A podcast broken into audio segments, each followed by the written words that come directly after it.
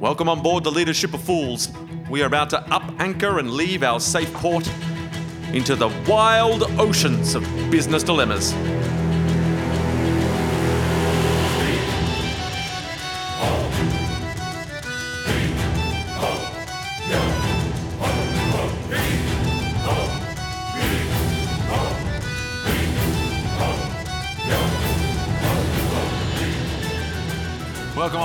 The Leadership of Fools. Uh, we're on a very special voyage here today. It's more of a, I guess it's kind of an exploratory voyage. We've we've left the normal choppy waters uh, that we would normally sail, and we've assembled a ragtag crew to take us there. Uh, but as always, uh, sitting with me is first mate and all-round great guy, Colin Beatty.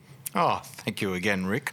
Feel a bit uh, both excited and a little nervous. As you should. You should be uh, both of those emotions uh, and none of them all at the same time. Um, because today we're going to be having a conversation about conversations. Um, it's, it's, it's the old chestnut. Yeah, very meta. But um, we're going to we're going to tackle it.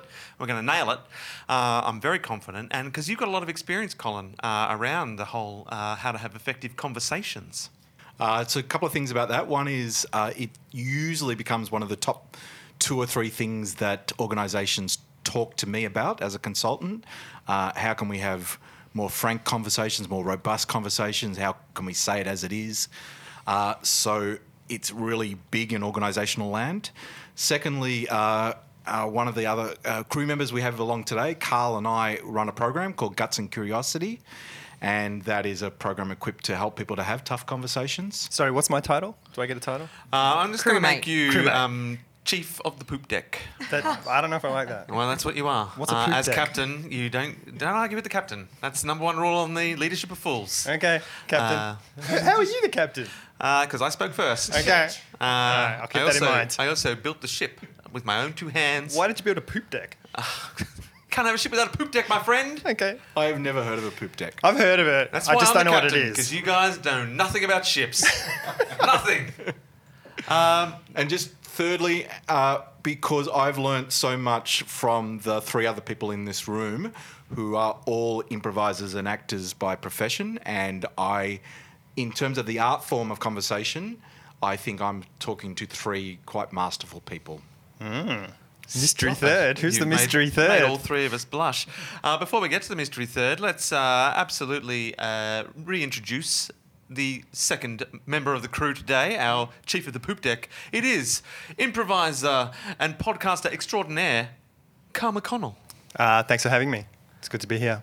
You've said enough, poop Thank deck you. man. All right, I'll be on the poop deck. Is that where I go where I'm tired? Like, oh, I'm pooped. Yes. What you do on the poop deck is it's your domain. Well, there's two things. You I'm gonna go. With, I'm gonna go with the first. Good. Uh, and our final member of this motley crew here today is the only other person even capable of captaining this ship, but she's taken a more leisurely Oh, okay. supervisory role today. Thank you. Um, she's shadow captain. Shall we call you one? Yeah. It's like you're Don't complain, I Carl. be shadow Shadow, captain. shadow captain is a hard job, all right?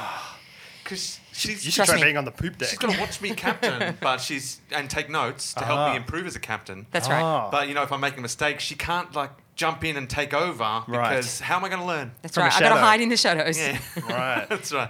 It is Amanda Buckley. Hello. Welcome on board this ship that you have steered so craftily in the past. Thank you. I have a 101 in navigation. a Cert 4. Cert 4 in navigation. And we are, we all do have a PhD in conversations. Um, we can talk the talk, even though we rarely walk the walk, uh, because we're too tired from all the talking. That's why I'm on the poop deck. Um, so thank you all for coming on board. We are going to tackle a conversation about conversations to figure out how come, how people can get it so wrong and how we might be able to get it a little more right. Um, let's start with a very simple prompt here. How do you know where you are in a conversation um, in the, at the start, middle, and end? Uh, apart from ob- the obvious chronology of it all. Obviously, when it starts, you probably feel like you're at the start. and when it ends, you're Carl, at the end. I reckon you've got to take on this one. Like, almost that sense that a conversation is a bit like a, a narrative or a story. There is, Yeah, yeah. There is I- the beginning, middle, and end. Because we're improvisers, I think we deal with that a lot because we play within certain time frames. So we might do a game that goes for two minutes, or we might go and do a show that goes for 90 minutes without any breaks or anything. So we need to know where we are in that show because it's a, you know if you're at like the if it's a 90 minute show and you're at minute 85, you don't want to bring in a brand new character with a whole bunch of new information. That's the wrong thing to do. So we need to know where we are in time and space in a scene. So if that's a two minute scene, we'll have characters and we'll have a narrative arc and we'll know where the climax is and where the you know the finale is and all that sort of stuff. And that's exactly the same for a you know a 90 minute show. Um, everything has a narrative. It's all all narrative. Meetings have a narrative. They have a beginning, middle, and end. You know, um, a, a good conversation does. A party has a narrative. Like everything that you look at that goes for a span of time has a narrative to it. It has an arc to it. We're beginning, we're middle, and we're end. And you want to know where you are in those things because if you're having a tough conversation with someone and you've booked in 30 minutes, you don't want to get to minute 20 and go, oh shit, we're still at the beginning. Yeah. You know, you want to know where you are so you can move forward, or you know, have to. You know, I need to stop you now because we need to move on to this next section. You know. When, when we're doing the program, we emphasize, say, the first minute. Yep. So that's that kind of point in time when people are often most nervous or Yeah. you're setting the tone.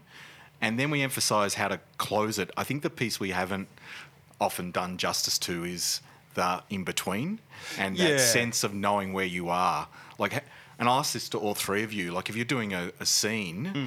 or a show, um, and where you're trying to concentrate on uh, each other, but also trying to see something else, which is what the audience is seeing and where you are in space and time. Like, how do you do that?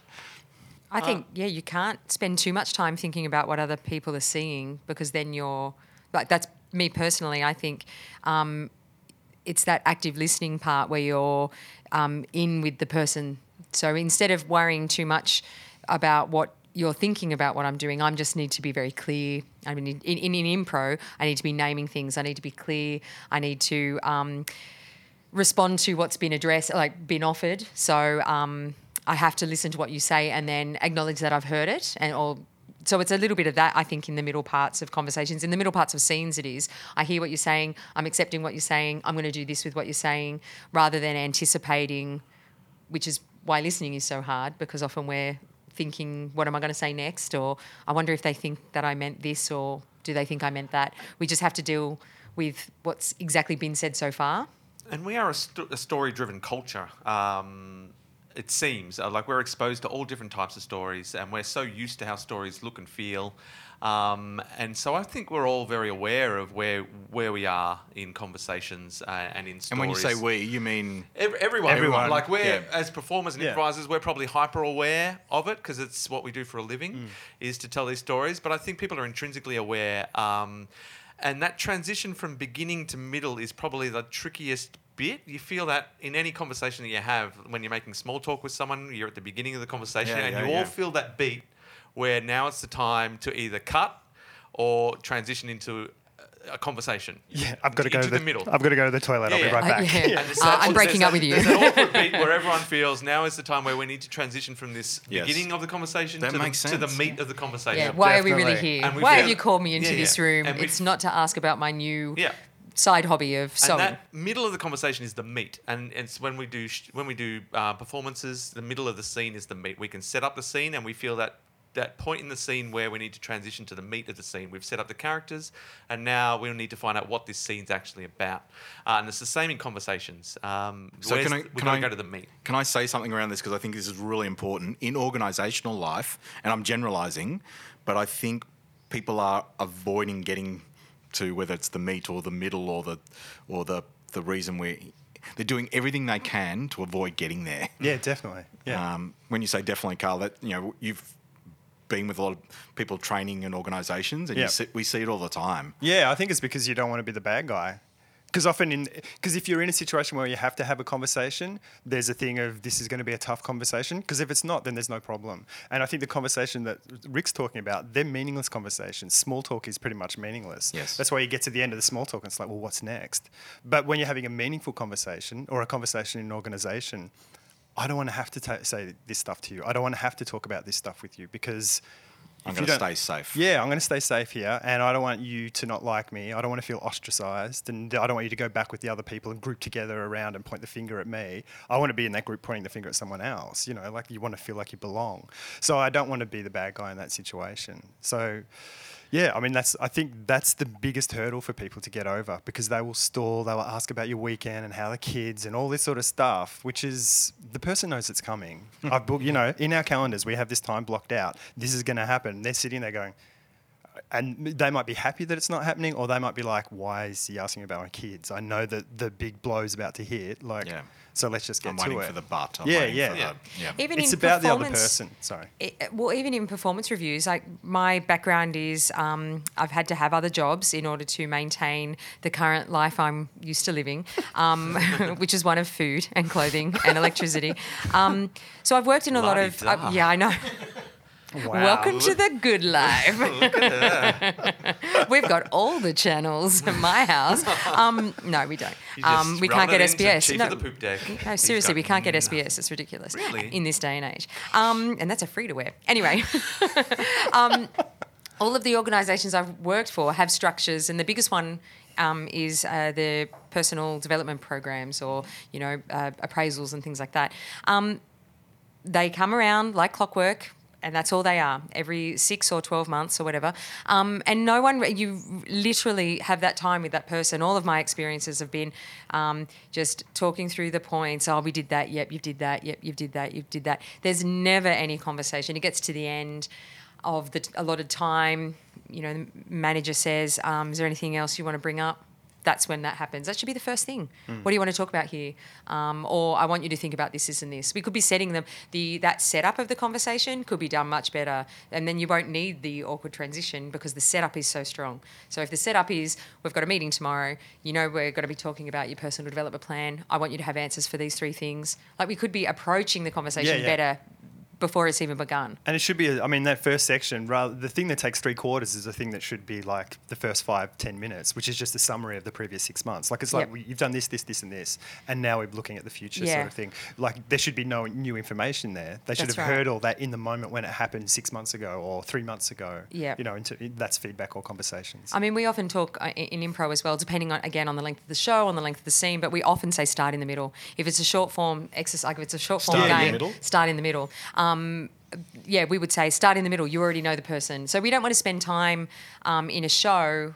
I I mean, there are times where it works, but they're masterful improvisers who are, you know, can make a piece of paper folding so entertaining. I love that show. I know it's really good, isn't it? Origami. I ch- and you. Origami. oh, see, I was and thinking, you. oh, origami. Yeah, that yeah. yours is better. No, I like both. Yeah, yeah, both of It's those. my Um, show, guys, and it's called Origami. Origami leg.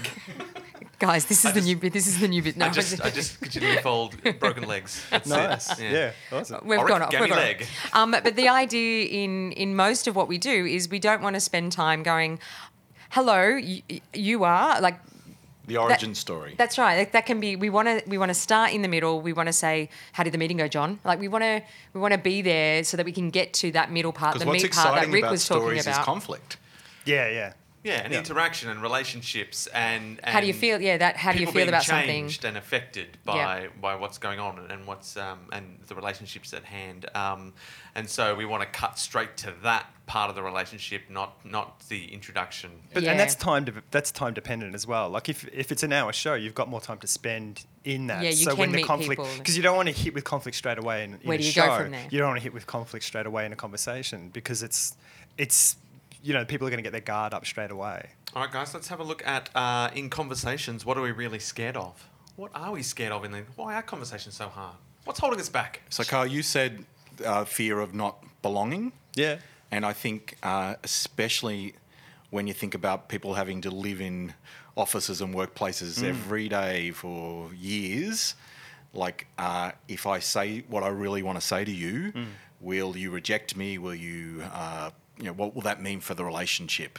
Yeah. Becomes I don't think we want to be singled out. I think that goes back to like prehistoric times. You know, like early humans. Like if you got ostracized, you were dead. Mm. because you, you weren't you weren't getting So food, it's you weren't going for on you. hunts, you weren't make you know you didn't get to mate and you know continue on your genetic line and things like that. That was the end of you. We're all here because we've survived since prehistoric times. Like our line continues that long. That's just we're the, basic. We're the I- no, winners. I'm, I'm here because of medical intervention.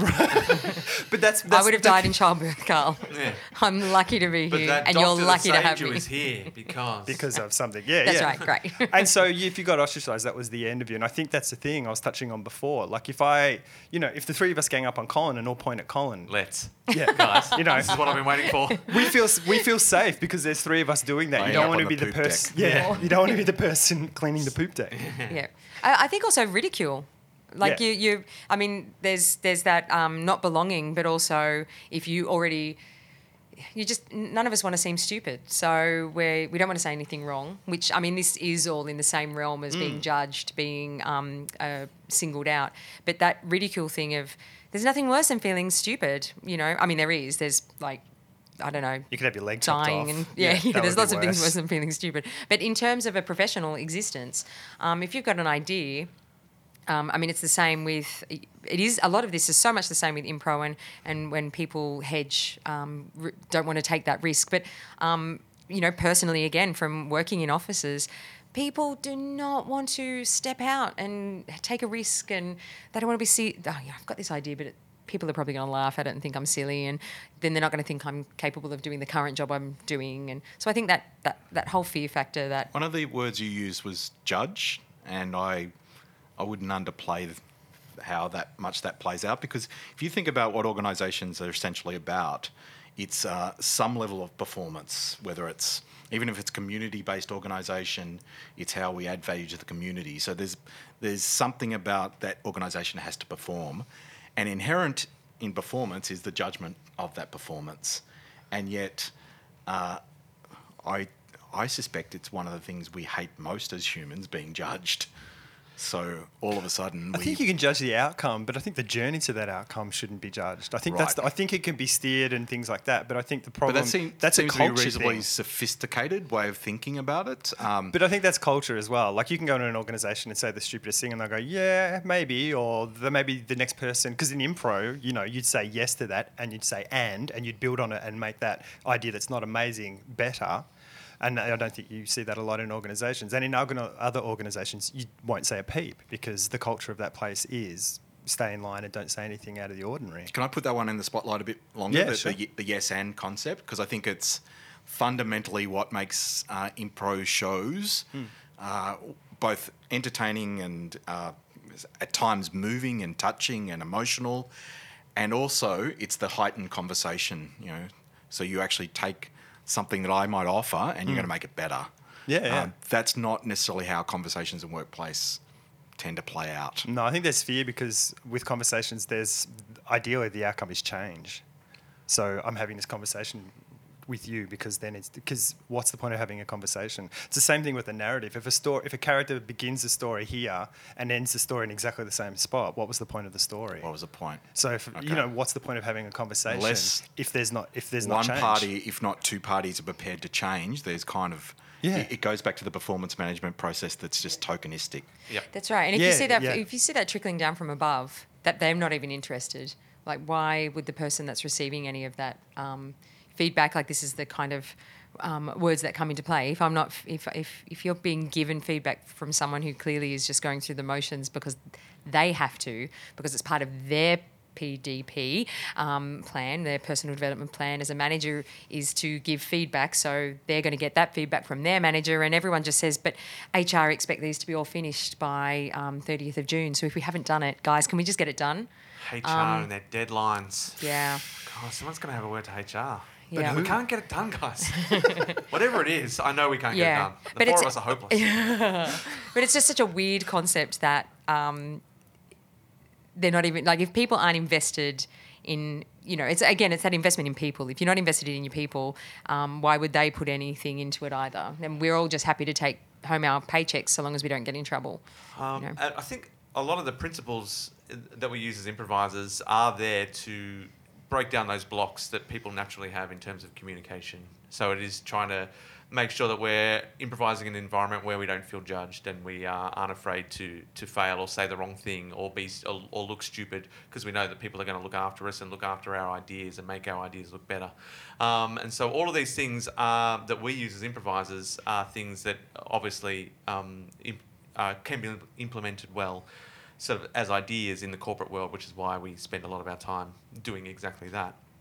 Because it is about communication and conversation. Uh, we just do it in funny voices on stage, telling stories. Um, but the idea is is the same because a lot of the tough conversations in corporate life are to affect change and to uh, imp- you know either improve or, or find ways around different issues. Um, and they break down because conversation is still I'd imagine struggling. A listener, listener or two would be going, yes, but in organisations, um, but in organisations that, that uh, it's almost that sense that uh, the consequence is more significant. Whereas you you can fail on stage or you can stuff something up.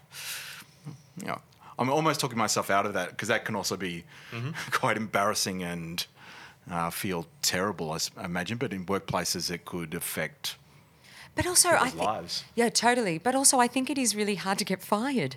I think it's really hard to get fired these days. the number one And- takeaway that we want our listeners to know. No, no, but what Just I mean is. screw is, up because they're not going to sack you. No, but it might be hard to get fired, but it's also not necessarily like that's no that, that also means it's potentially hard to be really happy as well yeah. because we we like you can just plod along um and, and I'm again, gee, this is like marrying my two worlds together. This these activities as an improviser and as someone who spends a lot of time in an office in a in a in a low level admin role. So I fall under all those things. I get performance um, uh, reviews all the time. And I mean, I into a meeting once, I said to the manager, who was a new manager, who had to give me a performance review, and he said, "I don't really know anything about you, so I can't say anything." And I said, like jokingly, you know, um, you won't hear anything bad because I'll cut them if they do, if they say anything, you know.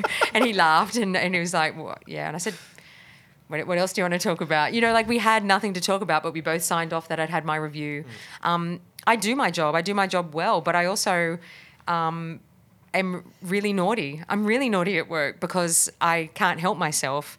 I'm, I have this weird uh, title of admin person and I do all my admin stuff, but I also, because of the other part of my life where I get to work with extraordinary people all the time, challenging themselves, breaking through different barriers that they've got professionally, you know, rising up above um, kind of what they what their positions are to leaping to higher levels.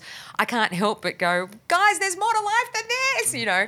Um, but Yeah. no one will fire me. Yeah, and I guess on, on that, I think a lot of, um, like you're saying, there's higher stakes, but I think the stuff that we work on, or we give ourselves permission to fail, Yes. and to um, and to look after each other, and but then once you do, as the more you do it, the more you realize that most of the fears and the things that were holding us back were purely imagined anyway. Like Yeah, yeah. removing um, the judgment and, and giving yourself permission to fail means that you actually don't fail as much as you thought you were going to do, and that people aren't even judging you anyway. Yes. It was just that you imagined you were going to get judged and you imagined you were going to fail, and that was stopping you and actually causing you to fail and be judged, I guess, in a way that was creating a cycle. Yeah, you know what I mean? Whereas once you remove that, if you can. So, yes, the stakes are higher, but it's actually just showing you that you don't have to worry about all these things that you're worrying about. You just need to put yourself out there and you'll see it's not as bad as you're imagining. Because it's also your choice as well. Like that, I mean, someone might judge you. How you respond to that is up to you. Yeah, I mean, you could just laugh it off and go, okay, you know. And in terms of talking about failure and stuff, you can. There's times to fail and then there's times not to fail. Sure. You know, and I think it's. I mean, for as an improviser, you don't go out there and go, I'm going to fail tonight. It's like you go out there, and if it's feeling good, then I'm going to push myself, and I might push myself to the point where I fail, but I might have covered a whole bunch of new ground. Up, leading up to that failure, Yes. and Yeah. I think that's the important. That's where the breakthroughs and things happen. And then when you break it, then you know it's like, okay, yeah, I'll push through something there, and and then you start from that point next time, as well. So I think it's you know you've got to use your brain a little bit as well. Rick, what do we have next? Um, um, uh, sorry, I missed everything you were saying then because I was trying to figure out when to work this bit in. Why do humans struggle to listen? Well played. that's why you're the captain. and also a robot. Does not compute. Why do humans struggle to listen? Why do humans? So, Amanda, you Why uh, do you, the humans? you said this this one in particular intrigued you, so you Yeah, Amanda. sat with it for a little while. Yeah, well, um, I think we struggle to listen because well, I struggle to listen because I'm already trying to think out my role in the conversation. So I'm constantly. Um, I mean, it's something that happens to improvisers all the time. You get in your head, so you're thinking, what's going to happen next? Would they like it if I know this? Um, you know, so we don't focus on what we, we focus on so much externally that we think might happen. Exactly like you were saying about that imaginings, Rick. That's the things that we imagine are going to happen. So we think the conversation is going this way. I'm imagining you're going to say this next. I'm, I'm coming up with answers or offers in my head so that I can be part of that. And in doing that, I'm missing essentially what we are talking about a lot of the time. I think we are we are often in listening, we're thinking about ourselves listening rather than actually listening to the other person. I think it's. I think we don't. In certain situations, we we're fine with listening. Like I can listen to music fine, and I can watch a movie and hear what's going on fine. Uh, I can have a conversation and listen perfectly. I think it's when there's like if it's in an organization or if oh, Colin, if I'm having a tough conversation with you, that's when things start to go a bit awry because I think you know there's fear there and there's you know i'm going to feel like i'm being attacked. Yep. even though i'm you know i'm trying to help you with this you're going to feel attacked because i'm coming at you and asking you to change something and that's going to be hard. So you know and then phys- you know physically things are going to happen in your body so the limbic system's going to kick in in the brain and you know the emotions are going to take hold and things like that and that's going to blunt the you know rational part of the brain and things like that. And so and the stronger that gets the harder it is to have the conversation because that person's got emotion now and anger and things like that. And that you know goes up and up on a scale to the point where the person passes out like you know there are different levels that you pass through for things like that so what conversations do you have with people, Carl? I had one conversation, so I'll give you a real life story, and it's only ever happened to me once. With I was, Michael Hutchins. yeah, it ended badly. it did for both of us. More, more him, more him. I was found not guilty. Um, we can edit this. Back to your poop deck, Carl. No, but I was I was the artistic director of a big impro company, and I was mediating a conversation. I wasn't even in the conversation. These people were having, it, and it was getting heated. And I was steering it and making sure it was all okay and everything. And then suddenly it turned on me really quickly, and I was completely unprepared for it. And I've since investigated this because I was so freaked out by it. I started looking at and reading about these states of preparation and things like that. Um, that I started getting tunnel vision and I started going, I can't hear what they're saying anymore, and things like that. And it was like, at a certain point, I'm going to drop. And then I was like, So it's physical. yeah, physical. Yeah, all the other stuff disappears, you know, and it's all just like all I could. I could feel my heart. I could hear my blood pumping through my ears and things like that. Uh, and I called a five minute break because it was like, oh, it's getting a little bit heated. I think you guys need to, you know, let's just take a moment. And that was just so. And he went outside And he passed was- out. It was 1963. it was a time he tunnel. was standing on a grassy knoll. and so I read about that, and there are, and that's why they do training for you know armed services. They put them into real life situations to be able to deal with those situations when they actually arise. It's why we rehearse, and that's why we practice our skills in improv. So when we're on stage, we don't have to think about them; they're just there. Can we keep going with that? While, Yeah, yeah. While we're on that, that role, how do you practice listening skills? Uh, because I suspect most of us in organisational life don't even contemplate, uh, even think about the prospect of doing that, practicing, rehearsing. Well, we If you don't, you screw up the show. Basically, like Yeah. if I don't listen, If you don't Ama- listen. if And I don't listen to Amanda and Rick for like an hour, it's there's just a hot mess. Like, And this is the tricky thing because for us, it's yeah, it's important to it's it's critical to listen. So it's it's in our interest to develop our listening skills. Um, but when we were talking about when do people switch off, um, they also switch off when they just feel like the conversation's are irrelevant, or if the language being used confuses them and they're like, oh, I don't really know what's going on anymore. Then they switch off, and so there's different ways that you can Yeah. sort of. Whereas when we're on stage, that's never an issue for us. A language sometimes can be, but we sort of bluff our way through anyway because that's what we do. But um, we never feel like what's happening on stage is irrelevant to us because we're in the show, and so everything that's Yeah. being said is relevant to us, which helps us. And um, but I guess that's something that people in organisations often struggle with. They can make snap decisions um, that conversations aren't relevant to them. Or, yeah, um, yeah. and so- Except that Yeah. I think we know on paper that's so fundamentally Yeah. flawed. It's it's it's also like listening. Why, why have a meeting if we're Yeah. not prepared to listen Yeah. to each other's It's relevant perspectives? bias. And also like listening with not just I mean this sounds so basic, but not just listening with your ears. If we only listen with our ears on stage, we're going to miss all the subtext which is going on. So if I'm only listening to the words, Listen with your eyes, guys. that's right. exactly, exactly. Smell with your ears. That's right. but yeah, you you will miss out on all the subtext. Yeah, you know, yeah. where what I'm saying, I'm I'm actually saying this, but I really mean all this other stuff, which is you know kind of drama 101.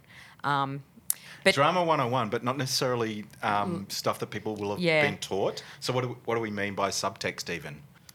Oh, Just, but I mean body language, but basic body language. Yeah, not marrying the, up the not truth the crappy of- body language of like the person's feet are pointing towards the door, so they don't want to be here. It's you know the fact that they're huffing or not making eye contact, or they've folded their arms and they've and I they're think Carl's got tunnel vision, something Yeah. like that. Yeah, Like, yeah, yeah. like, Yeah. Carl, Carl's Carl. But even Carl's if you're the drop. one, if you're the one in the conversation that's doing the talking, like you can be listening while you're talking, or re, you know receiving while you're talking by seeing how the person's taking something. If you're not then going to take on board the fact that you can clearly see that they've crossed their arms now, or they're shaking their head, or they're huffing, or any of those things, if you're not going to acknowledge that, you know why have you delivered that news anyway? There's you, always more to to communication than, than what the words being said. Yeah. There's a lot more going. on. Yeah, I can make it really obvious that I have zero interest in what you're saying without saying anything and not even moving that much. He's doing it now, guys. Yeah, he's doing it now. Just look at the signs. look at the signs. But it's and it's it's simple, and people will do that to you because it puts you off guard. Yeah. and then suddenly there's this wall that you got to climb over before you can even get to the thing that you wanted to do. And and people that are experts in that will just keep building wall after wall for you to scale and scale and scale. And then look, time's up. We've got to come back and do this next week. Yeah, yeah. And in this day and age, building walls is never a good idea. no, it's out of fashion. it's very, very- uh, it's very passe. Costs a lot. Apparently. Um, guys, feedback. yes, Why so hard? Question mark. I got some feedback for you. Is it that you want to be off the poop deck? Because Yeah. I know. I'm, I'm I'll take that feedback on board. my board. feedback was I want to thank you for putting it on the poop deck. Oh. At first, I didn't like it. Now I'm all good. Carl. Yeah. Employee of the month. Just awarded it. Awesome. I'm going to put a framed photo of you on the poop deck. My next feedback is I can't remember what you said. Aha. Yeah. Uh, feedback. Why so hard? Ah. Question mark. I'm going to say for all of the reasons that we said, yeah, I think we um, said a lot. oh, judgment, fear, I don't want to be singled out, I don't want to be the bad guy, um, and it's again all of those things are I, I, I, I, I. It's how it's it's me in it rather than that it could be of assistance to the person that's and I receiving think it's it. because we've also lost its meaning and its intent. So if I think about Yeah, the it's word gotta- feedback, yeah, I conjures think- a wrong- I Well, think this- how can I get better? This Okay? comes I want to a, feedback um, to get better. Yeah, There's a yeah, separate prompt here that ties into that. Can't we call feedback something else? Because it's a damaged brand. So that probably Oh. we can. How about shut up? I'm trying to help you. Well, the the damage part of the brand Yeah. is that sense of when the word feedback is said, it tends to invoke a physical reaction in people. Yeah. Like, can I give you some feedback? So instantly, I'm going to probably put up my barriers, uh, arm myself, get ready to to argue or to run away or fight flight res- type response. So even the word itself has, you know, has damage connotations. Yeah, it's such a, a bizarre concept when you know. It, again, I'm take, bringing it back to the whole kind of development reviews and things like that. So feedback should be part of development. That's what it should be. Feedback is given so that you can develop. But most of the um, review or personal development um, conversations I've had have never involved any feedback. It's literally the tick box. We've done this, so Yeah, move okay. on. It'd be great to think of it as if, if as a leader your job is to deliver feedback, is that you it is thought of as um, you know we're, I'm going to look after you, I'm going to mentor you. Can we call them development conversations? Does that have a nice ring to it? How do we feel about development conversations? Conversations of growth. because uh, we, we always harp on when we when we um, tackle feedback um, in our own structures and in, in corporations that, that feedback is supposed to be purely for development to Yeah. improve um, and so we should probably have that focus rather than just saying because feedback does feel like we're going to talk about All the things you stuff did wrong. do. But it's not Yeah, the good name. and bad. It's not the name. It's the fact. I think we don't spend enough time focusing on the good feedback, on the motivating feedback. It's always let's point out what's wrong. Let's just fix everything that's wrong all the time, rather than you know celebrating the things that are right. And because if you're not getting that, then of course it's going to feel like an Yeah. attack every time someone says the word feedback. But if the majority of the feedback is you did a great job, here's why, really quick, 30 seconds, we're done, and you get that a lot of the time, the person knows what's why they were good and how they were good and how they can improve. And there things. is there is no point changing the name unless you're going to change the process. Yeah, 'cause you can whatever call it you the same change it to will then become still a have damaged brand. same Yeah, developmental oh, no, development conversations. Yeah. Ugh. Oh, Oh, I'm the sick of being developed. no high rise development. I'm revisiting something, uh, Rick, you spoke about on another podcast. Yes, I'm always Where talking. you called feedback fuel. A Yeah. fuel. Sorry, I can't even say that word. Fuel. Leadership And- of fuel. Yes. so I, I see, I think you said something like, I see feedback as f- fuel. It fuels me to be better, Yeah. to perform at a ne- ne- another level. Yes. And I then think you uh, somehow invoked the uh, My, Elvis yeah. and you said, What? don't be cruel. Oh. Oh yeah, my Yeah, classic always, rhyme. I've got a always, rhyme, always like- cruel. on a uh, always, always cruel. Never Guys, fuel. development Always fuel. conversations aren't meant to be cruel. They're meant to be fuel. Oh, Guys, Elvis said that just before he, just before he left the building. And he was just taking care of business. That's right. This For anyone that knows, trying El- yeah, that's Yeah. what Elvis's favorite. Yes. So I'm, I'm with you on it's not changing the name for the name's sake, but it is that refreshing. It has such a damaged reputation and invokes so much, whether that's tokenism, we're just doing this in a token way, we're checking a box, where, or I'm going to use it to attack you, to undermine you. Yeah. Uh, whatever it is, there's something powerful about. It's- there's a lot of negative conversations, but I mean, it's got the word back in it, which I mean, it's got a negative. It's, you're going backwards. we're looking backwards. Feedback. Uh, what happens when you're on stage and the microphone stuffs up and there's a horrible sound? What's that Oh. called? Feedback. Yeah, That's what but that's called. yeah, but think about the Beatles song. Um, I feel f- oh, baby, says you- is in the- Was- I feel fine. Yeah. The beginning of that was the invention of feedback. So the Beatles can do anything. Like they're much like Elvis. They can do no wrong. Um, so they're the one of the few people who could use feedback effectively. and Sonic Youth. Just want to put that out there.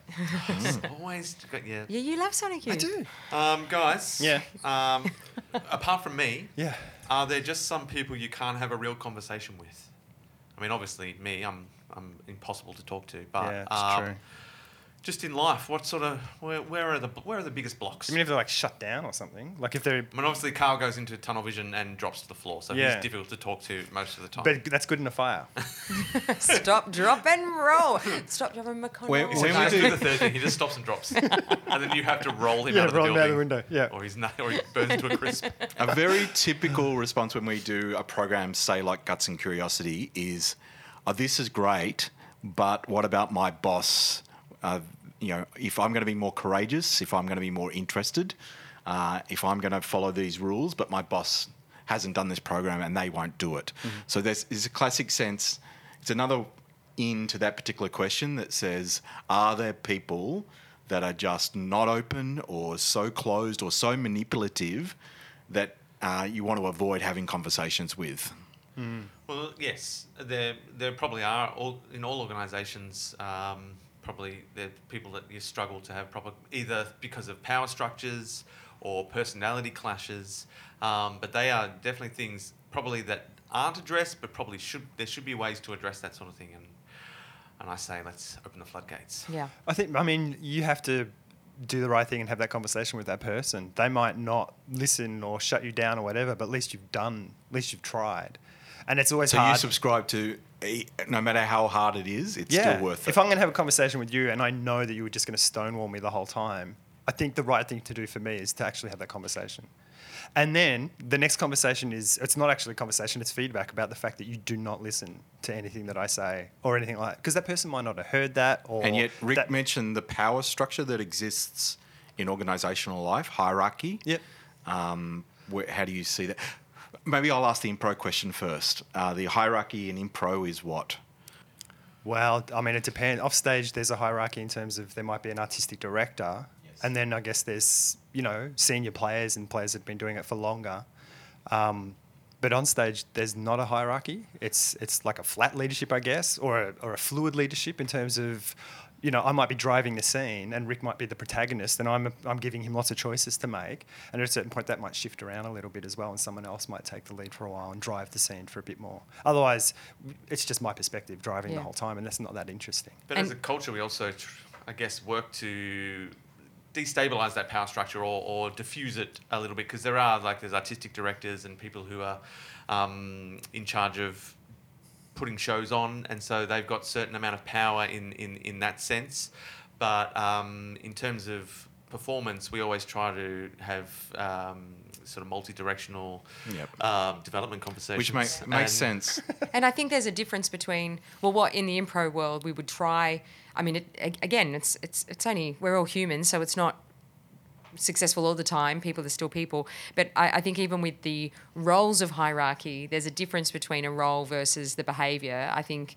Um, most companies would very much hope that the people at the top of that hierarchy, in terms of being the artistic directors or, or, or such, are, are they themselves that role model that leads by example, allows for the feedback, wants feedback themselves. They probably got into the position usually because of being very experienced as an improviser, which means you crave the feedback. So I think that whole, what's it from? Um, from the movie Clerks, uh, title doesn't dictate behaviour. So even though there's a, a role hierarchy, there should never really be A Kevin Smith movie.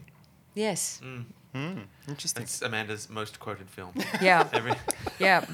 Your love for me is like a rock berserker. that's anyway for it's the it's Deep- a song that's in deep it. cut clerk references for all the Kevin Smith fans out there. did I just do that? Yes, I did. I think the reason why this the hierarchy piece is so important is uh, you talked about stakes, and I actually love that term. That the stakes are the consequences.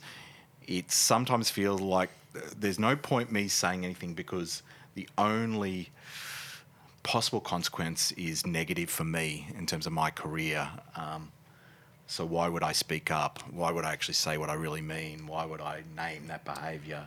Because you're in that position however many hours a day, each day of the week. So Yeah. what are you willing to put up with and Yeah. things? Like at the end of the day, you have to make a decision. So it's almost the the both risk the Yeah, risk of which saying something discomfort is- or the other the risk of not saying Yeah. something. Yeah. 'cause Can I live with myself? Both You of, the, you both of and I those ran things a- are uncomfortable. Yeah, sorry. You and I ran a program once somewhere, Colin, where one of the people said they had a problem with the person above them. Yes. And th- their decision was to not say anything Yes. because people in that position only ever lasted about five years. And so they were just going to wait the person out. Yep. Five years is a long time. Yeah, and it's like that's a really long time, and they might not go. Yes. They might be there for ten years, and so, and it was, I I that I reckon that happens a lot. Yeah, you I- know, I'll just you know what, it's just the job. Yeah.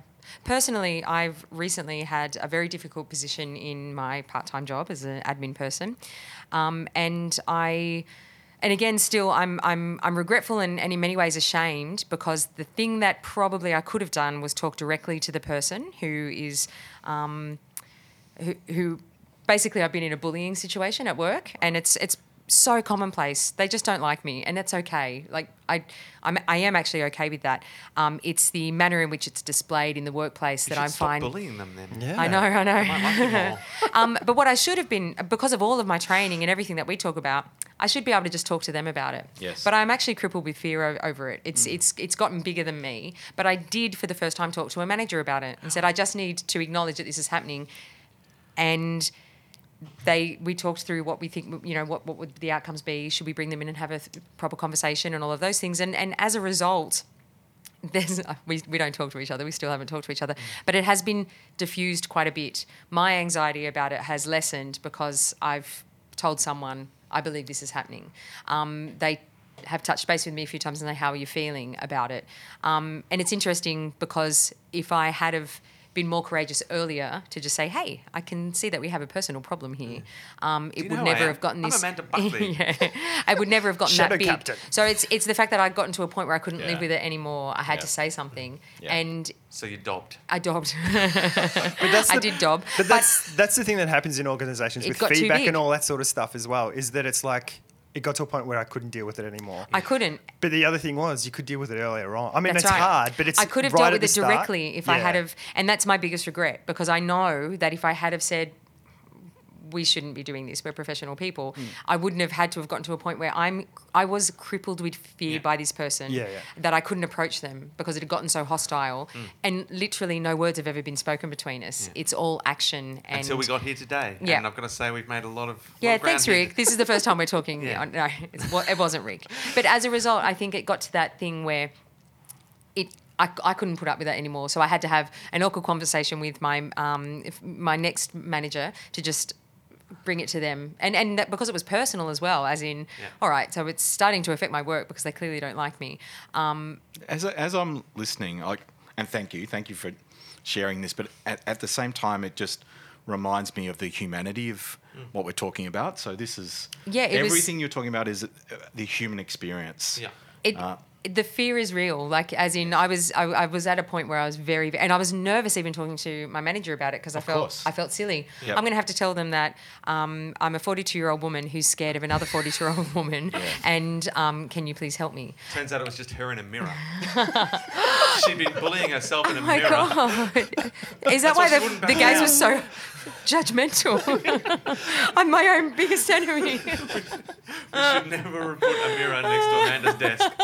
But interestingly enough, the moment I spoke the words and talked to someone else about it, like in any big fear, um, I cope now. We, we're still not. Um, I still haven't spoken to this woman, but I- I believe. Um, I believe that at least that has been taken away from me. The the discomfort and the fear has now been dissipated because I've made. I've had a conversation with someone else about it, and. Um, Everything's gotten much better. And I think So- that's where the problem is, which what we've touched on, is uh, the people assess the risk early on. They're like, well, this is annoying. I could talk about it, but that's going to put me out of my comfort zone.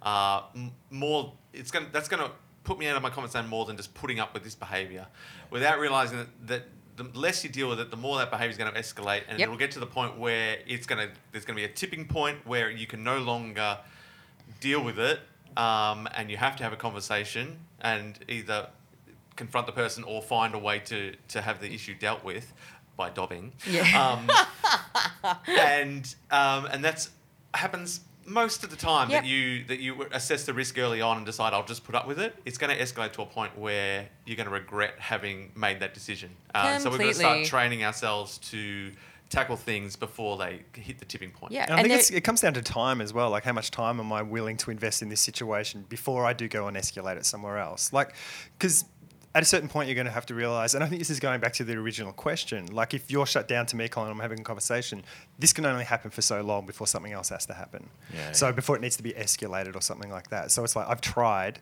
How much time am I willing to invest in trying? Because at the moment, this is taking an hour of my week. Every week, we have to come back and have this same conversation. And again, it's like that thing of watching the movie where the person hasn't changed at the end. They're exactly the same. What's the point in that? So now it has to escalate, and now there might be, you know, repercussions because of that behaviour and things. Yep. Can I ground this? Um, I, I suspect Rick, you're about to take us down a different path again. Yes, I Can want I- talk about anime. It's a very different path. oh, am I not allowed to do that? Oh, sorry. I'll, I'll, That stick, was to, a- I'll, I'll stick to the. Quite unexpected for me. She makes great cakes. if I can ground Anime. ground this briefly in that sense of um, what guts and curiosity is about, it's about what uh, essentially a Venn diagram where in the middle are two words, the words being outcomes and relationships, and I think the moment you always have two things you're trying to achieve, it it always becomes harder. So. In the past, uh, in terms of human experience, conversations were probably used for relationships primarily. What you layer now into this as, as an organisation is most organisations exist not for the relationship but for the outcome. So uh, I'm sitting there going, I don't really want to have to have this relationship conversation with you. I just want to get on with uh, getting what we need to get done. Yeah, and if all that's getting done, why would I bother worrying about up here? Yeah. Yeah, and so what we're dealing with is a classic tension. Um, the tension of, uh, especially in an organisational life where I know not only do I want the outcome, but I'm going to have to see you every day. Uh, that adds this other dimension to it. And every time we share this, Carl, I reckon in the room, you can almost see half half the room going, "Oh yeah, yeah, relationships great," and the other room going, "Outcomes great." It's the both that's the hard part. Yeah, definitely. I think. I mean, that's.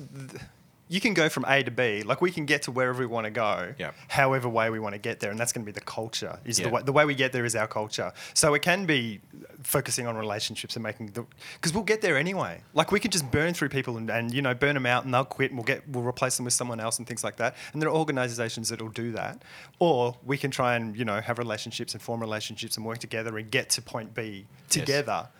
And so that's a decision that has to come from the top often. But you can A that doesn't mean decision. yes, Yeah. and that's the cultural decision. But you can also form your little microculture within your small team by doing that sort of stuff. You might have a burning company that burns the people out and stuff, but within your little kind of silo, you can, you know, it can be about conversations and trying to improve and do all that sort of stuff as well. Like I think there's a little bit of apathy sometimes. It's like, oh, but the, you know, they'll never go for that. And it's like, well, they don't have to, but you can do it yourself. Yeah, yeah. You know. Yeah. I think um, it's that tricky thing because w- there needs to be acknowledgement of the human factor. You're talking about the, the human factor in business because on paper, business and organisations. Um, they, you can you can feel like this should all be able to run smoothly. We've got processes, we've got this. People all have a job to do. Um, so on paper, it should run smoothly without re- acknowledging the fact that it's, there's human emotion and uh, interaction at play in all of this that's going to create chaos theory. Um, and we tend to see that as a fault in the system, or we ignore that part of the system and say, oh, you know, this person's just, you know, we've got to get rid of them. Um, but in my experience, even in um, sort of in a performance capacity, I've, I've seen there can be a focus on, oh, this person's not fitting in well with the company, and, and, we, and we, we feel like, oh, if this person moves on, the company's really going to be able to thrive. And that person moves, and then all that happens is that someone else in the company becomes the focus of Yeah. who's who's Not the hardest to work yeah. with. You know what I mean? Um, and so it's because there's it's just human. There's human emotions at, at, at play that need to be acknowledged. I think in organisation, and I think conversation's a great place to start for all of that. Getting effective conversation is a way of acknowledging and, and helping those human interactions. But um, I think organisations could do more to acknowledge the fact that what looks good on paper needs to take into account chaos theory of human frailty. Yeah, there needs to be respect. There doesn't have to be like. Like I don't have to like you to work with you and respect with you. You know, you work with And that's You don't. you don't have to work like we improvise with people that I don't particularly like them, but I'll get on stage with them every day because I respect them as a performer. They're an and you awesome can and you can trust the quality of their work. Yeah, yeah, yeah, But as a person off stage, it's like, yeah, that was awesome, thank you. And and I'm not going to go and have a coffee with you or go hang out with your kids and you and all that sort of stuff. So I, yeah, I think that sort of helps deal with that sort of chaos of people. Because the other thing is, you don't want a cookie cutter organization where everyone's exactly the same because that's that's the death of that company. Then. Yeah. Um, and finally, when and how to end a conversation. Like Seems this. apt. I'm out of here. Smoke And bomb and yeah. I was going to Tunnel drop. vision, hit the floor. I was going to drop. Microphone drop. yeah, this expensive microphone in front of me. Um, yeah, you go, uh, with momentum. You need to Yeah. so momentum carries on into that. Because if I'm having a conversation with someone and it's and the thing isn't resolved or whatever it is, then it's going to need to be another conversation. You want to leave with momentum so you can go into the next conversation or inertia like the conversation stops but the inertia of that conversation carries that pers- person forth to help create the change that they need to make or whatever it is That's interesting because the conversation itself is not the end. No, it's the means to the the end. It's the it's the means to change to change. Yeah, yeah, yeah, it's sometimes the beginning. Yeah. So if you're looking for energy, you're looking for change, you're going to have to have conversations that have momentum because Mm. they will lead to action versus the, the tokenistic check a box activity will lead to. Not a lot. And I think it's generally easy to end conversations, and again, people sense when to end a conversation as long as you've successfully transitioned from beginning to middle. Um, it's really hard to end a conversation if you've only done the beginning and you've gotten to the bit where you need to get to the meat of the conversation and you chicken out and you just skip to the end. That's when you have those awkward end to conversations because, Yeah. like, oh, we didn't. Ah. Can the three of you help me with this? Because one of the big th- themes in organizational life at the moment is how much we can learn about storytelling and how we can leverage storytelling. I think there's something in the three of you that would say, well, yes, that's true, and at the same time, you've we all know as humans from day dot Yeah. stories. We read stories, we're shared stories, we tell stories. It's so much part of who we are. Yeah. Um, and then when we unpack it, you know, you say a story has a beginning, a middle, and an end, mm-hmm. and it sounds kind of simple. Mm-hmm. But I think what you're really saying is sometimes we just don't do one of those phases at all. Yeah. Or we, often we chicken skip out a of the- phase. We, we, chick, we, we, we chicken out of the middle because Yeah. that's the hardest bit. That's the important bit. Yeah, And you it's like the- rushing to the Yeah, end. it's easy so to you do go, the beginning. It's easy. It's easy to do the end. The middle bit, it's the important bit, and that's the bit we're often afraid to do, or too awkward to do, or can't be bothered doing. We're like, well, I'm never going to see you again. Why have a proper conversation with you? Um, and so the middle is the the middle is the meat. Um, and if we if we have a beginning of a conversation, we've all been in those conversations where we're making small talk. There's the beat where we're like, what are we going to talk about now? Something real? And it's like, no, all right, see you later. Yeah. You're like, ah, shit, that, that was awkward because we didn't have any meat. yeah, Um, So let's assume we get we are getting to the heart of it. Uh, it's getting meaty. It's getting Yeah. uh, it's getting real. Then there's something about because I, I also see that organisations don't need to be therapeutic and on the couch type stuff. Yeah. Like I think that's also where we get relationships too fo- focus too much on relationships and we lose sight of the outcome. I think one of the things the three of you do particularly well and, and improvisers do well is know ha- when to end. Like you actually see something in your ability to see the peak of the the story Yeah. and know that it's now time to end.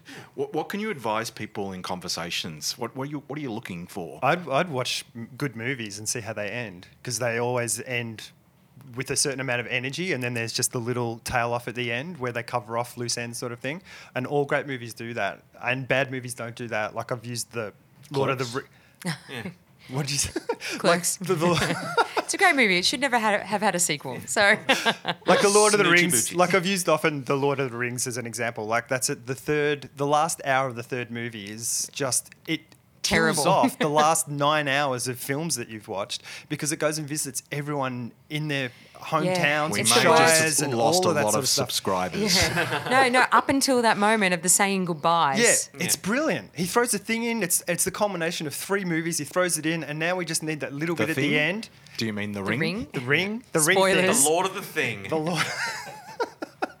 um, he throws it in, and then we spend an hour just Yeah. killing off all that energy. I will And that's what happens I in will say conversation. it was it was on rewatching it. It's not so bad. It's just Oh, that really? first time you watch it when you're like, oh, that's the end. Oh, it's not the end because you Right. kept thinking it was the end. And now you know. But now that you know how long it goes, it's not that bad. It was just Right. always thinking, ah, this is the final scene. Oh no, there's another one. But you don't Ah, know this that is in a- the final in a one. Oh, no, conversation. Yeah. You don't know that. After a while, you're like, oh, come on, just end. I, I think the thing is, yeah, if you're going to have a really great, important, productive conversation or story, if you get to that peak and then and you you, you both acknowledge it or, or your group acknowledges like great this is a good place to finish. It's okay to name it. It's okay this is a good place. So does everyone understand where we're at? We're all got a plan. Let's go. But if then we go what are you doing this weekend blah blah blah blah blah oh you know what i tried i tried uh, chai latte you know like um, um, Settle down, you know what i mean like if, if we get to that So then we're bringing the losing a new beginning. a new Yes. beginning. We're we're Well, losing and the end. You're killing with- the energy off. Yeah. Yeah. Because and then again, if that's if it's a difficult conversation,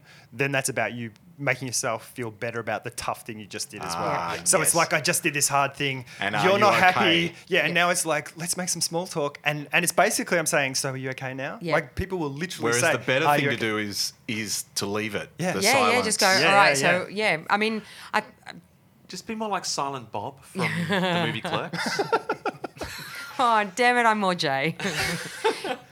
I can't remember what he says. Squiddly bitch, bitch. Snoochie Yes, boochies. that's it. I was going to say squiddly bitch, bitch. So I think yeah, you need to you need to find that moment to hit it at that because sometimes you'll go, oh, this is awesome, and I want to keep this going forever because we've hit this really good spot. Yes. But it's not going to. Con- it, it'll just start going down Yeah. from there. Yeah. So you need to call it at that point.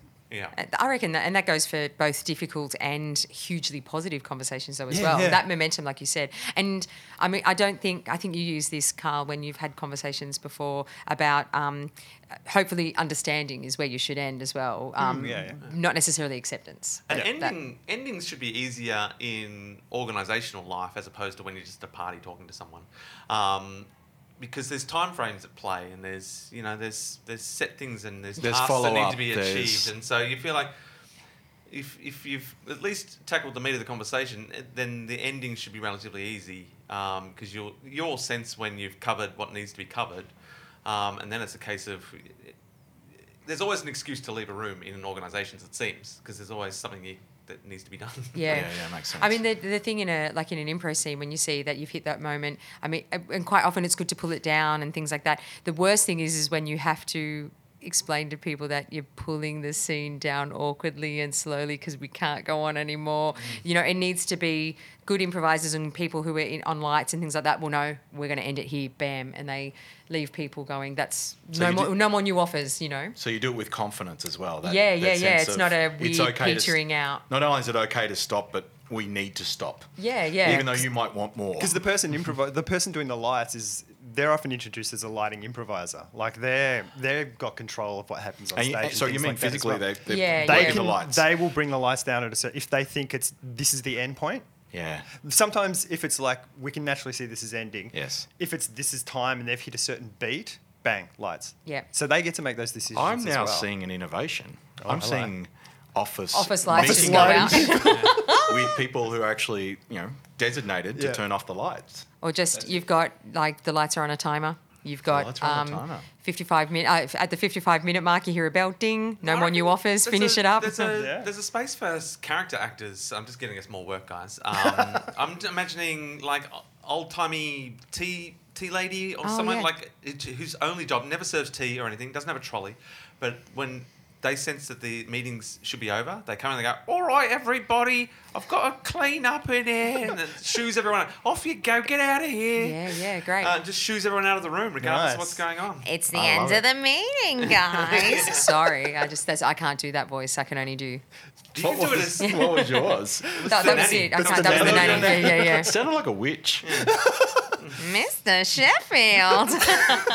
I was just thinking Any of chance. when you're having a really good conversation in terms of the energy of a conversation. If you're with friends and maybe a couple of wines and it's, you're having a great conversation, and that thing where someone says something and everyone's laughing like really, really hard, and then everyone stops and there's a slight pause, and then everyone goes. That's when you want to Should end we a conversation. Clerks? That's when you want to end a conversation. Like that's the nice tail off. That's So- the, you take a breath. So you guys have said a couple of end it. times it's the beat, you you know, the beats. You know, I'm actually, it's funny, I've heard that term before, but I'm probably appreciating it more. It's like whether it's the sigh, whether it's the Yeah. awkward moment, do we go into something deeper? Yeah.